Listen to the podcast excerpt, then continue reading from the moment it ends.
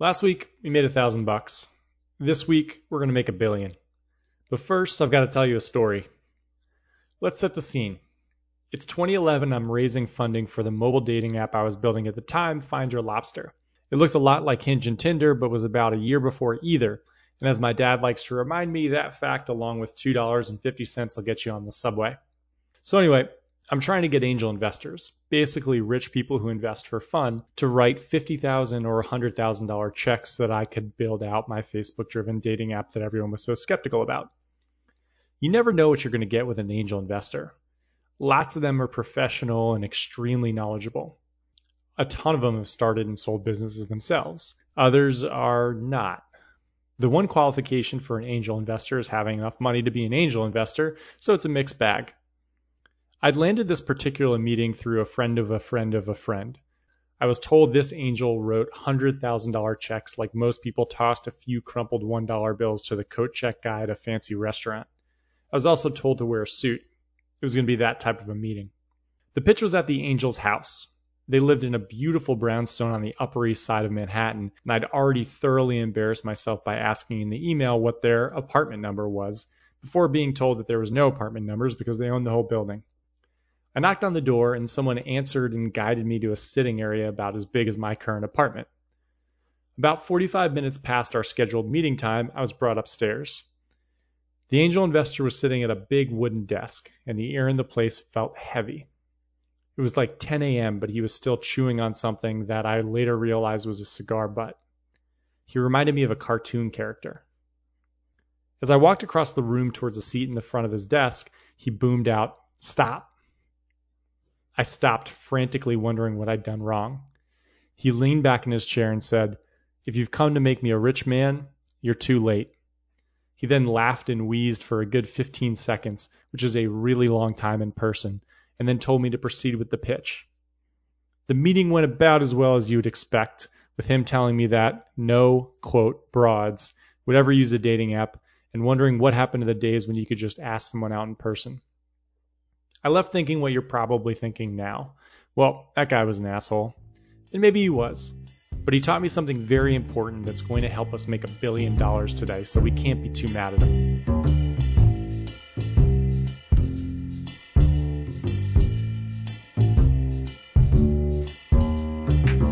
I'm Brian Scordato, and this is the Idea to Startup podcast brought to you by Tacklebox. If you're working on a startup idea and you want to do it right, head to gettacklebox.com. We've got a cohort starting January 13th you can apply for, and a self serve product that'll let you do things at your own speed. Back to it. If you've listened to more than an episode or two of the podcast, you know how hard it was for me to write today's title. You know that I think the amount of attention we give to billion dollar companies and people trying to build billion dollar companies is not only preposterous, but harmful. You've heard me chirp about the data. 99% of companies don't ever raise venture capital, and of the 1% that do, 99% of those don't build billion dollar businesses. Most great businesses are not big businesses, and I think people should realize that and focus on it. According to Las Vegas, the New York Knicks are statistically more likely to make the playoffs this year than you are to build a billion dollar business. That's all you need to know. But it's the holidays. Let's have some fun. Let's shake it up a bit. Let's all grab an eggnog and do a thought experiment about how we could build a billion dollar business so we can all go live on private islands someday and then we'll forget all about it. We'll pretend it never happened. If nothing else, it'll be a chance to change how we approach problems. To help with this experiment, I emailed a buddy of mine whose sole job is to figure out super early stage companies that could potentially become billion dollar businesses. He runs a startup studio that's backed by a massive company that needs to own a big chunk of billion dollar companies to move the needle for them. If he helps to build even a $300 million company, it won't move the needle.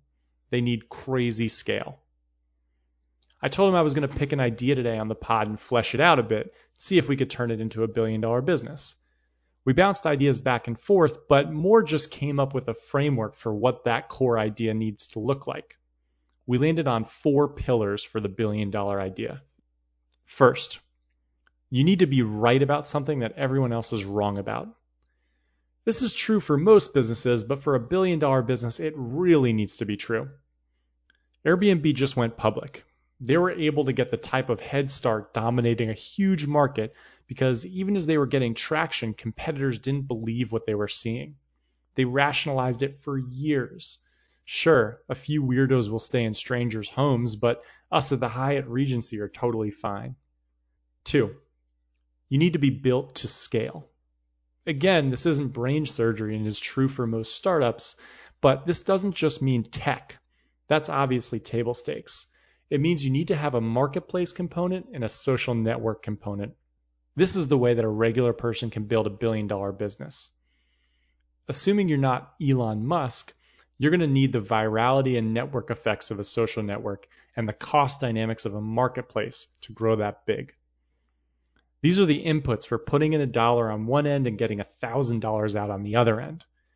I don't care how many Bombas socks you bought for people this Christmas. If you want to build a billion dollar business, you can't handicap yourself with the type of overhead those companies have and the types of fixed costs a physical product creates. Three, you've got to be electricity for whatever industry you're in. Facebook is electricity for anyone selling to consumers. You've got to have ads on Facebook or Instagram, and you've likely got them set on auto renew. If you're going to build a billion dollar business, you need to be the same way. Your customers need to think of you as indispensable, and you'll likely need a reliable subscription charge coming through as well. Four, you need a serious edge of the wedge strategy. You can't just build the big vision of the thing. Just ask Quibi, whose founders are sitting at home on their asses after having burnt through $1.8 billion in six months with legitimately nothing to show for it.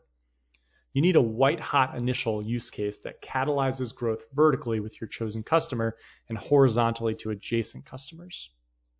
Once we got these four criteria down, I emailed 10 really smart friends of mine and asked them if they had any billion dollar business ideas. I didn't have any myself, but I sent them the criteria. I got a bunch of fun ideas back and a few that I thought we could maybe work with. The top three were one, a social network for cooking. It meets our criteria. The social network side would be sharing recipes, posting dishes, commenting, that sort of thing. That would function a lot like how Instagram does now, but the posts would be more structured, something similar to Strava, the social network for cyclists and now all athletes. Each meal would be an activity. Advertisers would be natural cookware, CSAs, local restaurants. The second one, a network for golfers. Posts would be the rounds. The recipes would be practice techniques, etc. Advertisers would be Titleist, golf instructors, country clubs, Nike. Again, this is very Strava E, which is a great comp for this exercise because Strava was just valued at our magic number, a billion dollars. And finally, the winner, because it came up like four different times out of 10 emails. Goodreads, but not Goodreads. Goodreads is the social network for books that Amazon owns. Different quotes I heard about Goodreads from the emails are that it's, quote, trash, horrible, unusable, and a massive missed opportunity that's too small for Amazon to care about, but a huge chance for anyone else. Fair enough. Sounds like we got a winner. So, for the rest of the podcast, we're going to build a billion dollar business that'll maybe look something like a social network for books. And as I say that aloud, yikes, might want to grab another eggnog. Let's see how this goes.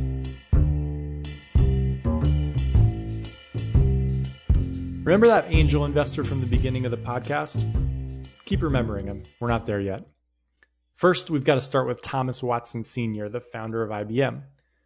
I gave the full quote from him maybe a week or two ago, where he talked about how he was able to visualize how IBM would operate 10 years down the road during the earliest days of the company.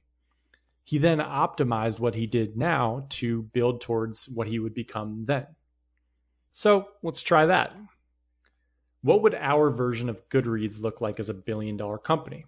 I called up yet another friend of mine who's been in the social network world for a bit, and we talked through this question, and his suggestion was to work backwards we decided our version of Goodreads, which for the rest of the pod we're going to call Bookworm, would need to be a three sided network to really hum down the road and become massive. We need to be electricity for book readers, book publishers, and advertisers. But obviously, we can't start serving all three, so what do we do? As my friend said, we work backwards. We start cutting people out. Our first cut was obvious it was the advertisers. They just complicate things.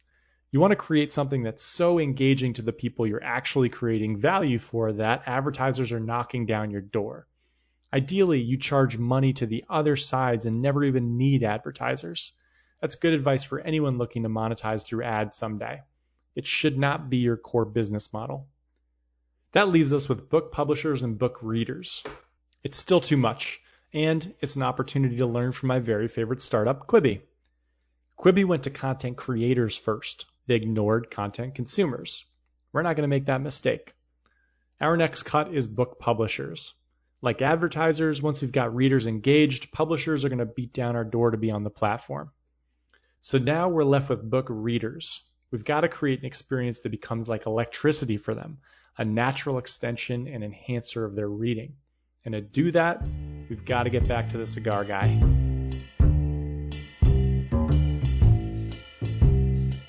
Cigar Guy was definitely being a jackass when he told me that if I was looking to make him rich, I was too late, but he was also indirectly telling me exactly how to raise money from him. He didn't care about returns. Obviously, he didn't want me to lose his money, but making money wasn't the goal. If I'd been smarter back then, I would have realized it was my job to figure out what his goal was. What was he hiring my startup to do for him? A few years later, I met him at an investor breakfast thing. He was way less intimidating when he wasn't sitting behind a giant desk. Turns out he's just a plump dude with a bad goatee, and I walked over to say hello. He immediately told me about three investments he'd made where he was indispensable. Because of his connections from Yale, where he told me he went no less than seven times during a two minute conversation, and a few other clubs he belonged to, he was able to make intros that helped these startups navigate tough waters. Without him, they'd have been screwed. This guy didn't care about money. He just wanted to feel useful. He'd spent his life thinking that making all these connections was the most valuable thing he could be doing, and he needed to reaffirm that to himself. His choices had been right, and he needed other people to know that too. He was a classic cocktail party investor. He needed an anecdote out of each investment. That's what he was hiring them for. Back to Bookworm. What I'd love to do is get the readers in the situation I got Cigar Guy in that morning in their natural habitat, showing with action what's actually important to them. Unfortunately, I decided to do this extra holiday podcast Monday morning. It's being recorded on Tuesday. There's just no time for customer interviews, so I'm going to do the next best thing. I'm going to search on the internet. I want to see how people interact with books now, and I want to see what they think of Goodreads. A few Goodreads Google searches left me with a very clear reaction. People hate Goodreads with the fire of a thousand suns. The reviews are scathing. There are endless thought pieces ripping the product to shreds. I combed through to try and make sense of what people hated the most. Things like the app being outdated or certain features being added or discontinued popped up, but there was one core point that was absolutely visceral. Goodreads stunk as a recommendation engine, and people took that personally. This type of quote came up over and over. The recommendations suck and their best of lists suck. It's like 100 lists telling me to read The Handmaid's Tale and Harry Potter. I dug a bit deeper. I read up on the origin of Goodreads way back in 2007. It was started by a husband and wife team because they, wait for it, wanted book recommendations from their friends. Despite the pair not being technical or entrepreneurs, the thing grew like wildfire until Amazon bought it in 2013 when it was basically just a book recommendation platform. One last piece of data for you. I searched Google Trends, Twitter Trends, and Facebook Trends, and guess what the most created and most consumed types of content around books are? Lists of recommendations. Bill Gates' five books to read every year is one of the most consumed pieces of media out there. So there's our edge of the wedge. People are hiring Goodreads to give them book recs, which they care a lot about, and are pissed off because Goodreads doesn't know them well enough to give them something they'd like. Things are always about personal connection. Subconsciously, people are mad they spent time with Goodreads and that Goodreads doesn't know them. It hurts their feelings. Don't overlook that. It's like the cigar guy. He told me money didn't matter because he wanted to let me in. He wanted me to know him well enough to give him something that'd make him happy.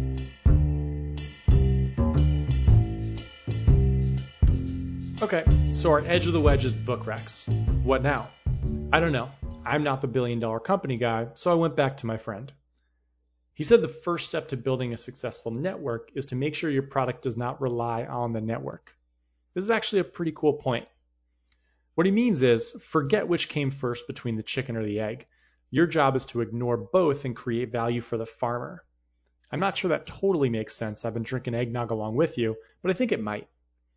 You need to provide value independent of the value your network will eventually provide. For Bookworm, that means we need to provide a ton of value to our first customers, whether they've got friends on the platform or not.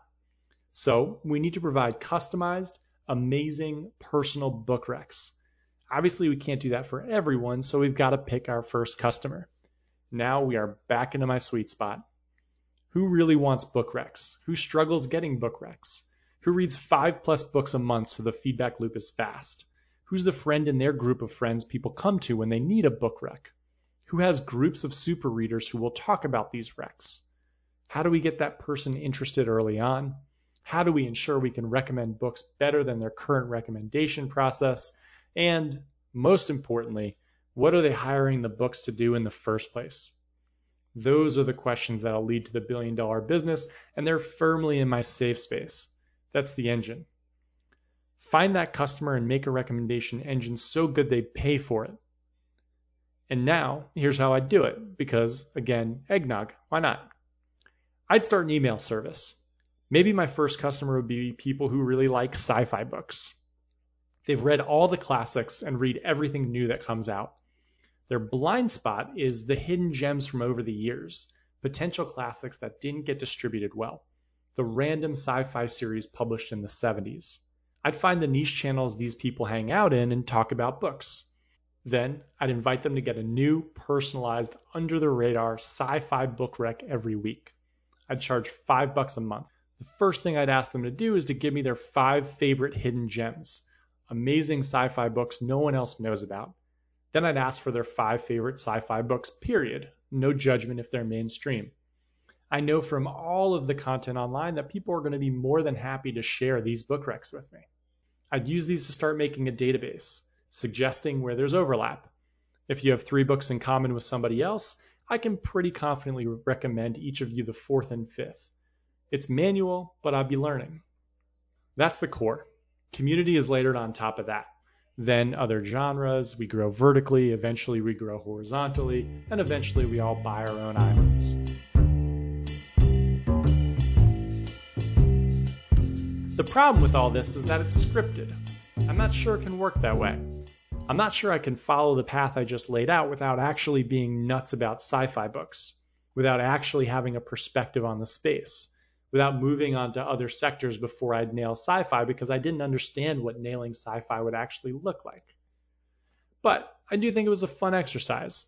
And weirdly, the path to growing a billion dollar business or a million dollar business looked pretty similar at the start the fundamentals and first decisions around testing are similar. I'll leave you with a quote the angel said to me on my way out the door after that pitch. As you'd imagine, things hadn't gone that well and we both knew it. He told me on the spot that he wasn't interested in investing. But then he said something else I'll always remember. He said, This isn't for me, but there's a good chance I don't know what I'm talking about. In the words of Bob Dylan, you don't need a weatherman to tell you which way the wind blows. I'm not really sure that applies directly to what we talked about during this podcast, but when else was I going to be able to squeeze it in? And the lesson there is strong. We're going to talk more about starting companies in 2021 next week, but this should be the year of trusting yourself to go after opportunities. You don't need anyone else's permission to test something out, maybe even start with Goodreads. And that first point is the critical one. You need to believe something that other people don't. Lots of people are going to tell you what you're doing is a bad idea. That means you're on to something. Maybe in 2021 you'll build a billion dollar business and maybe the Knicks will make the playoffs. I'm good with both. Have a great holiday, everyone. Stay safe, stay happy, and let me know your thoughts on Bookworm. This is the Idea to Startup Podcast brought to you by Tacklebox. Got a few slots left for the cohort starting January 13th. Apply at gettacklebox.com. And if you'd rather learn how to build a startup at your own pace without me being a pain in the ass about it all, head to our website and click on the self serve program. Have a great week.